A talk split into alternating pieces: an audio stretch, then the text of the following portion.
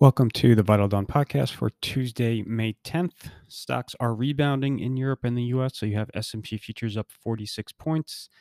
That is about 1.1%. The Dow futures are up 320 points. That's about 1%. And then the Nasdaq is outperforming up 205 points. That is 1.7%. So up 1 to 1.7% for US equity futures. Europe is rebounding as well. The major indices there are up about 1.2 to 1.6%. Um, broad gains in Europe, so you're not really seeing any one sector really dramatically outperform, although there is um, a preference for kind of cyclical industrial groups. So autos, industrials, chemicals, banks are all outperforming. Um, and you're seeing some underperformance in utilities, energy, telecom, and healthcare.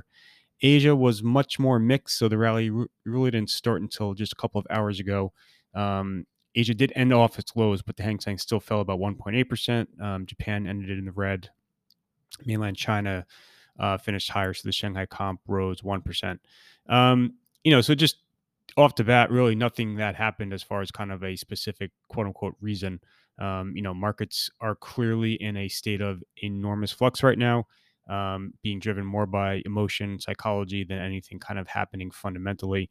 Um, you're going to see these inexplicable swings in both directions for the time being as prices attempt to find some type of an equilibrium. Um, you know, so again, I don't there was no kind of single headline out overnight that's really driving any of this.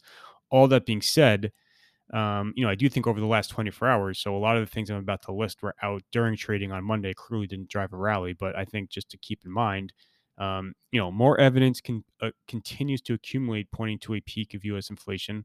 Um, I think that's critical. Um, you know, Fed rhetoric is getting a tiny bit less hawkish at the margin. I have an example in the piece this morning about a Fed speaker yesterday. The market based expectations of Fed tightening are coming off their highs. Um, the December market based expectation um, for the December Fed funds rate is down about a full hike, so about 25 basis points off its recent high. Still a lot of tightening to come. You're going to get 50 basis points at the next meeting, um, probably 50 basis points at the meeting after that as well. But again, you're seeing it come off of um, off the ties as far as uh, so more evidence again of kind of peak inflation and peak Fed hawkishness. Um, you know the the Putin Victory Day speech and the whole Victory Day celebration yesterday was very very subdued. Um, you know I don't I wouldn't read too much into this, but it does uh, you know perhaps signal some type of a turn as far as kind of Russia's approach to to its whole um, to the assault on Ukraine. Um, earnings, you know, we're again we're in the tail end of of the Q1 earnings season, so you're not getting any really major companies, but the big companies out last night were positive. Um, you know, Microchip, pretty important semiconductor company, Simon Property, so big retail REIT, um, XPO, the the uh, transportation company, all had pretty solid results last night. Um, so that's another positive. But otherwise, you know, there's again, like I said, there's not kind of any one single development since the U.S. closed yesterday sparking this rebound. Um, pretty quiet on the China COVID front really more of the same there. Shanghai, Beijing are still operating under some pretty strict restrictions.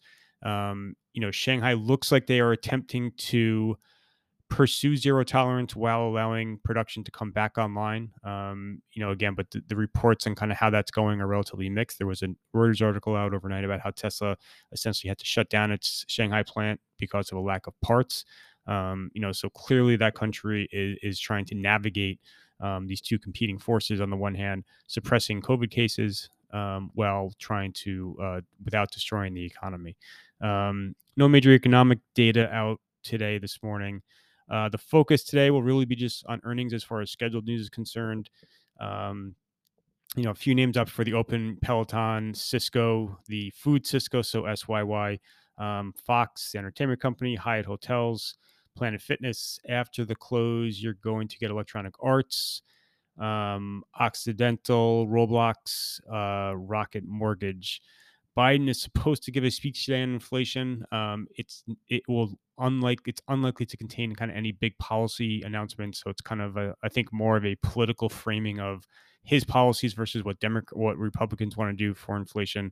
Um, you know, I think the one big policy measure he could take before the midterms would be easing these easing some of the Trump China tariffs. Um, it doesn't seem like anything is imminent on that front, but if he wanted to kind of try to make some big um, policy uh, announcement on the inflation front before the midterms, that's really his best option. Um, but again, unclear if that's really going to wind up happening. Um, so that is pretty much everything for today. Like I said, pretty slow on the news front. Um, so you know, I think I think today is just um, you know a part of this kind of in, intense volatility that we've been in now for a couple of weeks. Uh, thank you everyone for listening.